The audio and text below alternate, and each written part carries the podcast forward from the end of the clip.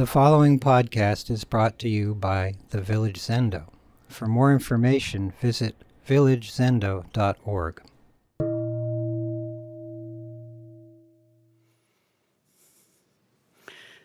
Being time.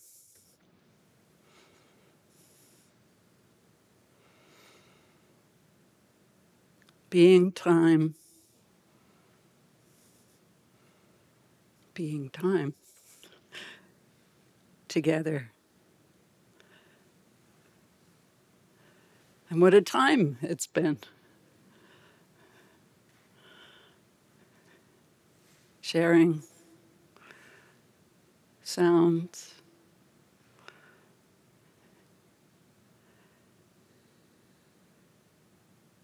Sharing space. Sharing silence.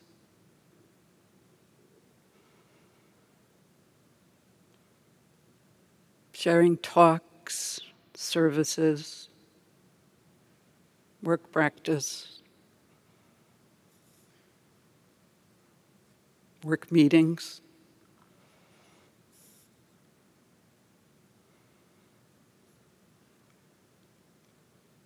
Sharing food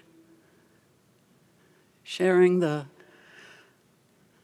the wood and the stone of this immense place.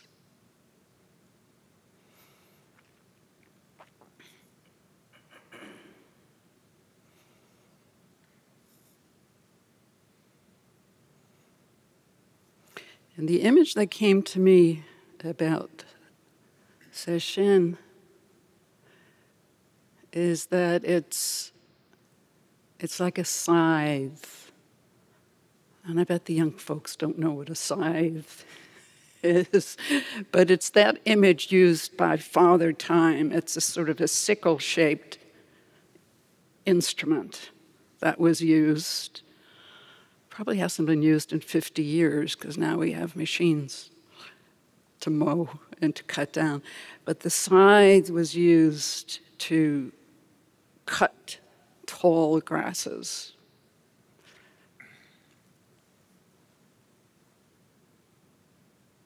So it's used, Father Time uses a scythe, and it's also used as an image to portray death.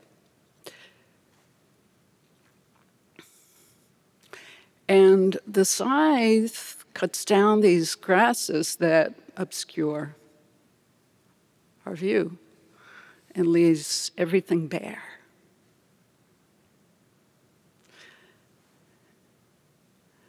Lays bare the beauty that's hidden in plain sight.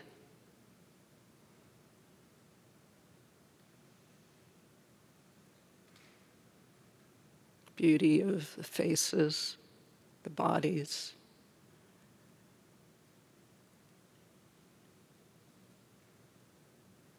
The trees, the sounds.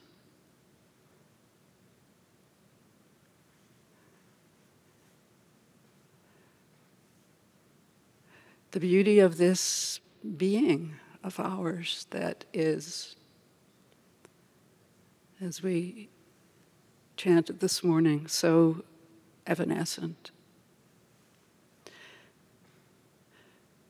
So it not only lays bare the beauty, but also the pains we've been carrying, as Miyoko spoke to. Pain that maybe we didn't want to know existed, that we were carrying.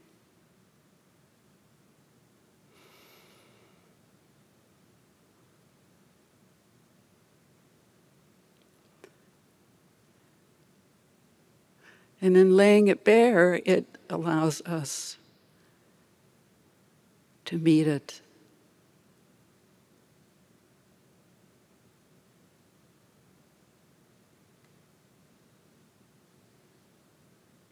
And in meeting it, we find compassion. Compassion for ourselves and, uh, and, and others. And that's where we find the wholeness that we come seeking, or that we seek in all the places that we do for someone else to give it to us, to assuage our sense of lack, our sense of painful sense of separation.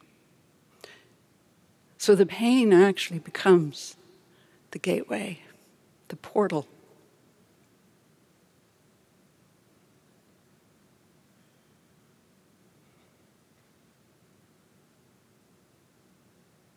into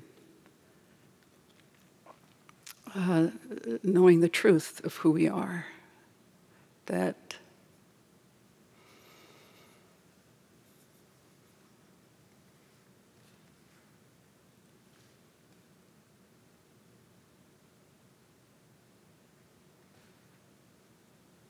that though it too seems like it's there forever and stuck, as Miyoko said, No, it changes.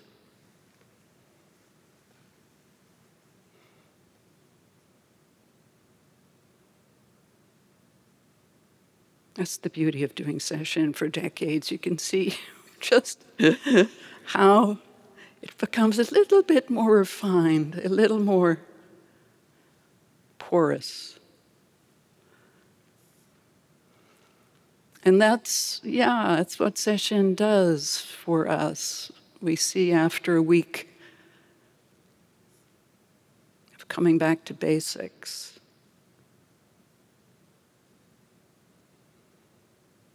The basics of sitting, watching our thoughts.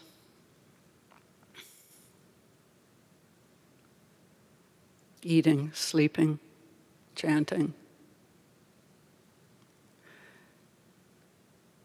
being alone with others for the time being that something profound happens.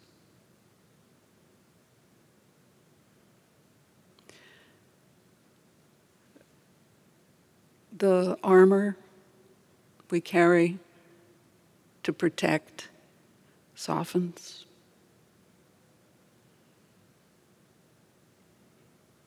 And in that softening, in that porousness, we can allow more in.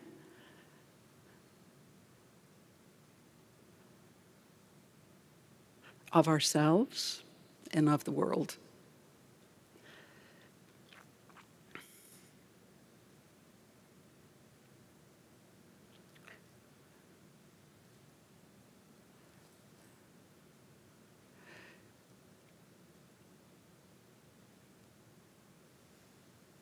And through that, the sense of separation, we see what a fiction it is. Which, you know, the armor has told us otherwise.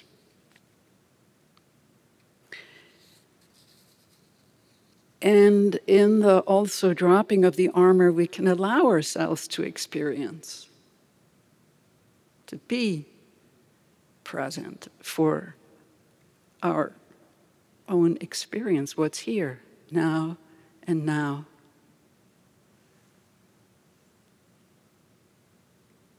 That awakening of all the senses. And so, this is what our beautiful talks have been telling us how Dogen sees as actualizing being time, how we world the world in each moment by being there. So, Dogen questions our understanding of time and says we should entertain more doubts about the conventional understanding.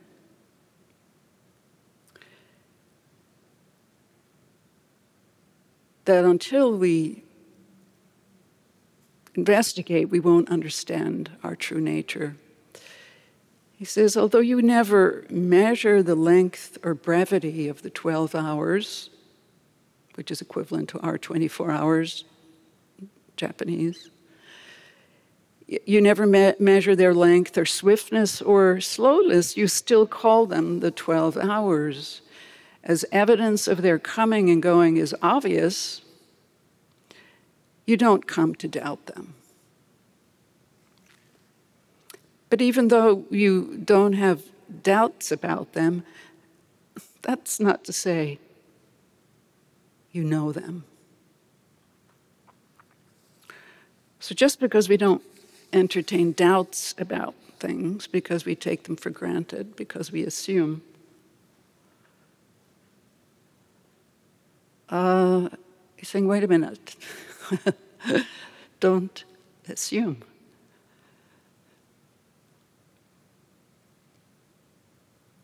Now, the word doubt, you know, which our spoke so eloquently to this morning, it's part of the faith, doubt, great faith, doubt, and determination. These are the, the Zen virtues for practice. So, this word doubt, you know, it has, it has such a negative valence. You know, we all run from the plague of self doubt. Um, did I do this right? You know, was the, should I have said that?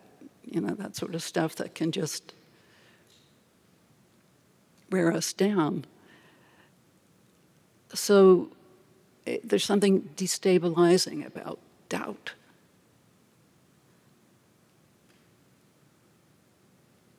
And the creative genius like Keats called it negative capability.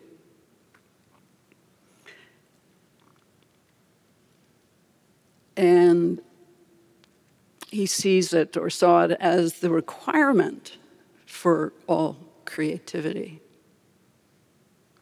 Saying this capacity is when man is capable of being in uncertainties, mysteries, doubts, without any irritable reaching after fact and reason.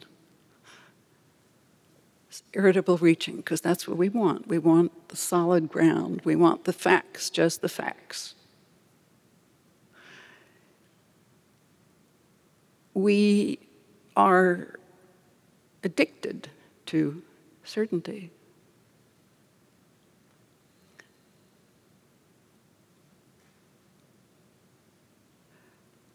Uh, because otherwise we feel we're in a ball of insecurity and anxiety, and we have nowhere to stand.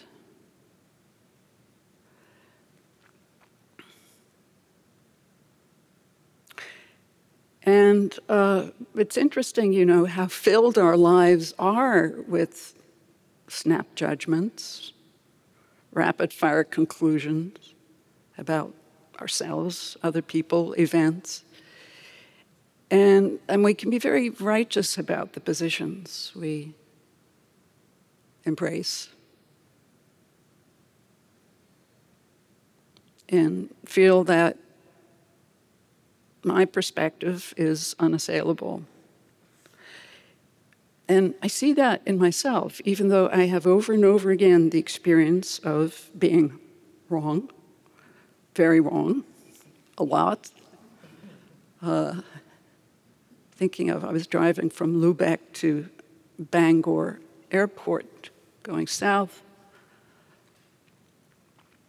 And uh, it was only until I saw the sign that said, Welcome to Canada, that I realized I was driving in the wrong direction for hours. uh, without a clue. And, you know, even yesterday, I came out of a bathroom stall and to find uh, the distinctly male, though slim, contours of Bokashu next to me, washing his hands at the sink. So I thought, hmm, so Garrison has unisex bathrooms. Wasn't sure that I was thrilled. And uh, so took a good look at the door when I went outside and saw it said clearly men's room. so the evidence is plentiful that I get it wrong a lot of the time.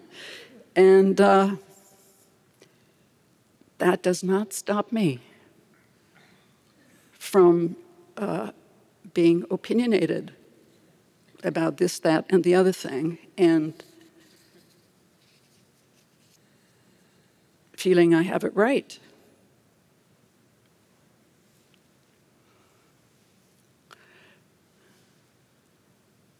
And I'm not the only one. I think I'm not alone in this. Uh, I think the more uncertainty, uh, Rio mentioned this too yesterday, uh, there is in our world, the more we cling to our tribes,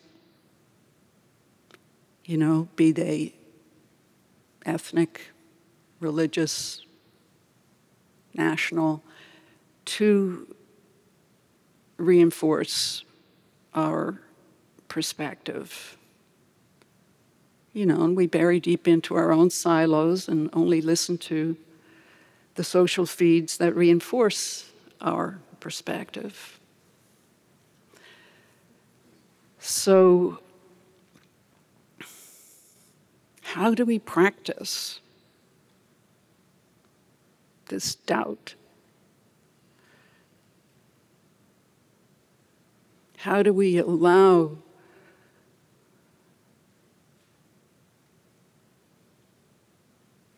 space for, huh, maybe there is, but even space for ambiguity?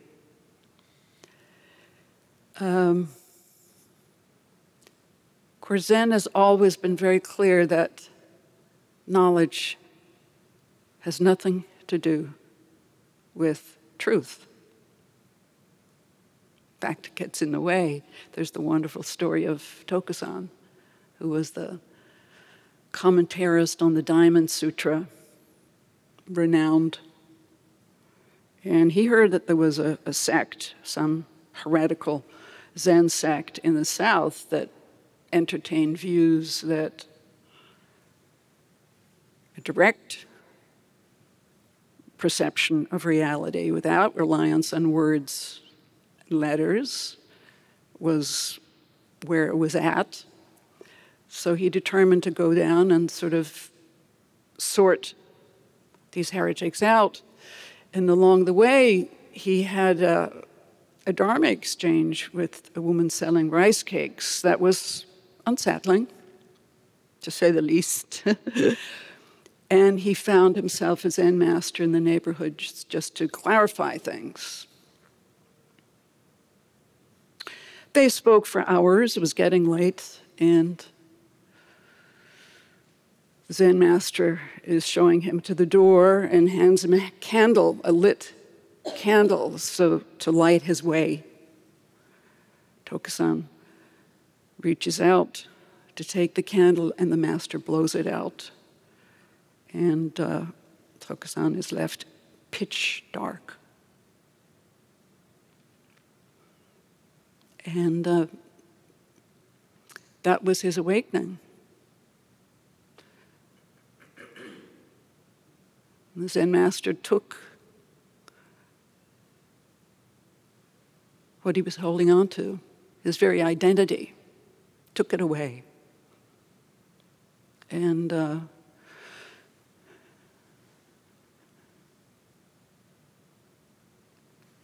I think, went on to burn his sutras and things. But so, again, the question how do we practice with this letting go? Um, and especially when you don't have a Zen master at your side to enlighten you. Well, in the absence of a Zen master, there's always YouTube. And there's a creator there I follow,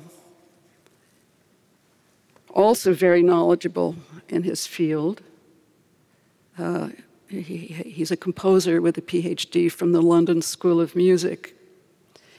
He's written operas and pieces that have been performed in Carnegie Hall.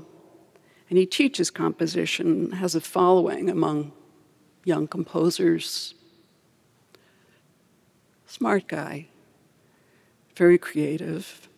And in one of his posts, he asks whether it's worth listening to Ludovico Einaudi Jifu smiles. She, she gets the transmission. Um, Jifu treated us to a concert of Einaudi's uh, in the Arctic. It's very beautiful. So Einaudi just happens to be the most popular contemporary composer, classically trained also, and but has picked up some other elements he uses and uh, sold out concerts, loved by especially young people. So, my friend here, David Bruce, he's asking why this is. He personally finds Einaudi's music singularly uninteresting, and he's genuinely perplexed by it has millions of downloads. He, doesn't quite so far go, you know, he doesn't go as far as to say he hates Einaudi, but he does say that Einaudi's music triggers sensations in him that he says that makes him want to avoid listening. now, to his credit, he, he wonders whether jealousy and snobbery might be an element here. And so he sets himself the challenge of listening to nothing but Einaudi for a week and then sharing his observations, his notes. And this is what he does. He marks off the calendar each day. We see images of him in his studio, listening in his car, in, walking in the woods. And then he'll say, Well, yeah, I grant, you know, when he plays the solo piano, there's a warmth. But mo- he's, let me He starts off by laying down his preconditions for what kind of music he likes. He feels that music should command his attention, draw him in with, you know, the qualities of um, the the rhythm or the tone or the color it evokes or the harmonies or the patterns the story tells the emotions it evokes and he says you know the thing with Einaudi, there's none of this. He says it's all of one tone. You know, a tone he concedes that evokes peace and calm, but in him it evokes an agor- a, a, a kind of an agoraphobia.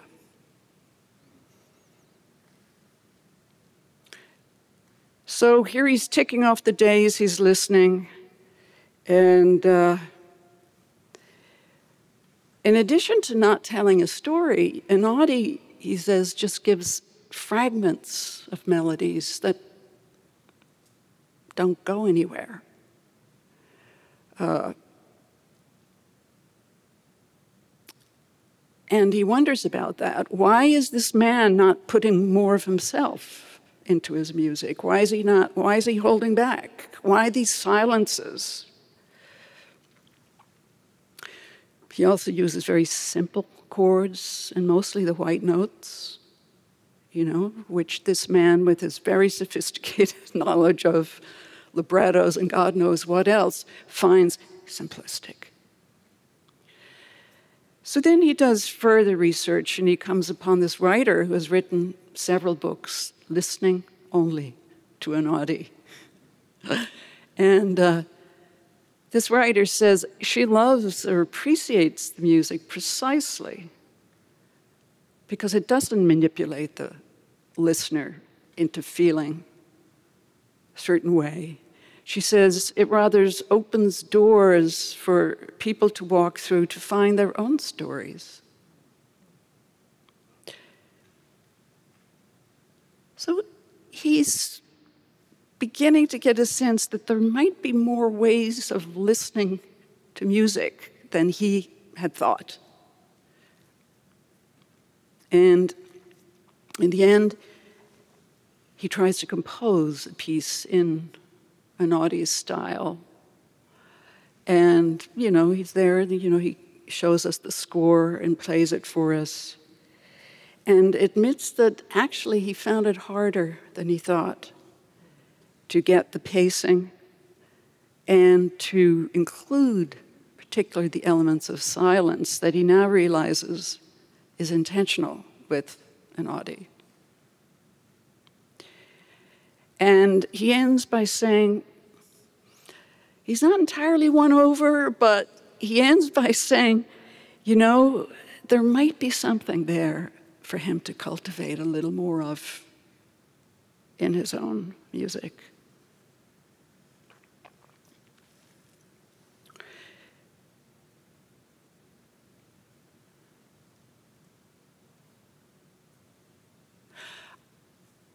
I was personally very moved by this man's willingness to engage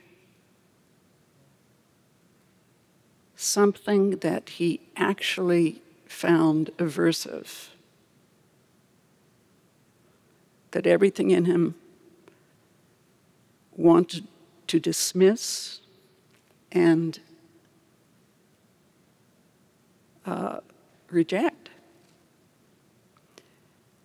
And that whatever it was in him, spark of curiosity that was enough to combat in him the feelings of, you know, uh, contempt.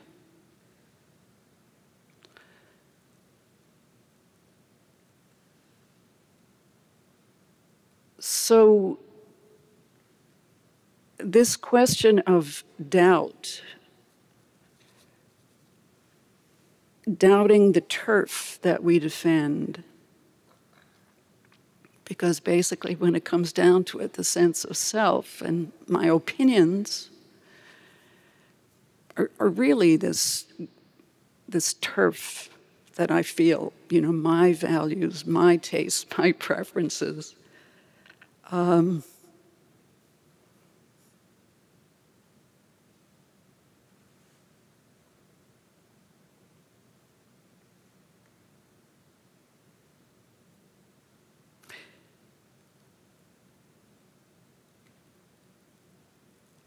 I would like to be able to do what he did, to be able to decenter for a moment and allow that someone else's viewpoint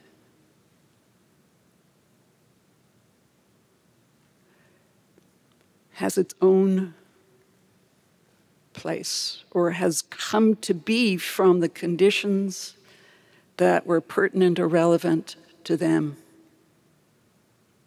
and to be a little more curious about what those conditions might be.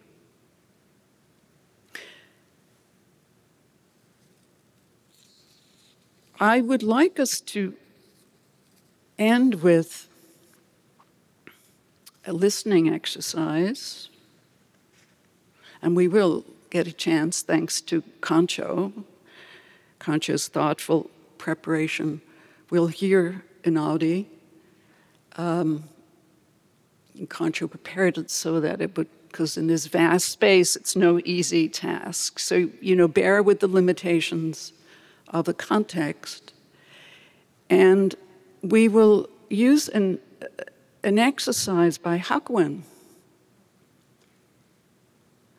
Um, 8th century, 12th century, I forget. Uh, on doubt, on working with doubt. And he does.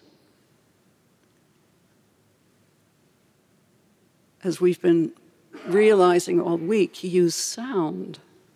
You see, sound as the, the portal through which we ask ourselves this question that Rio asked yesterday Who hears? Who is listening? Hakuin says, you know, we think it's our ears, the holes in our ears. Uh uh-uh. uh I'll read what he says. He says, The method to be practiced is as follows You are to doubt regarding the subject in you that hears all sounds. All sounds are heard at a given moment because there is certainly a subject in you that hears, although you may hear the sounds with your ears the holes in your ears are not the subject that hears. If they were, dead men would also hear sounds. You must doubt deeply again and again, asking yourself what the subject of hearing could be.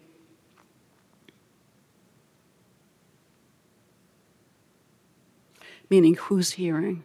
What's hearing? Pay no attention to the various illusory thoughts that may occur to you. Only doubt more and more deeply, gathering together in yourself all the strength that's in you without aiming at anything or expecting anything in advance, without intending to be enlightened, and without intending not to intend to be enlightened. Become like a child within your own breast. But however you go on doubting, you will find it impossible to locate the subject that hears.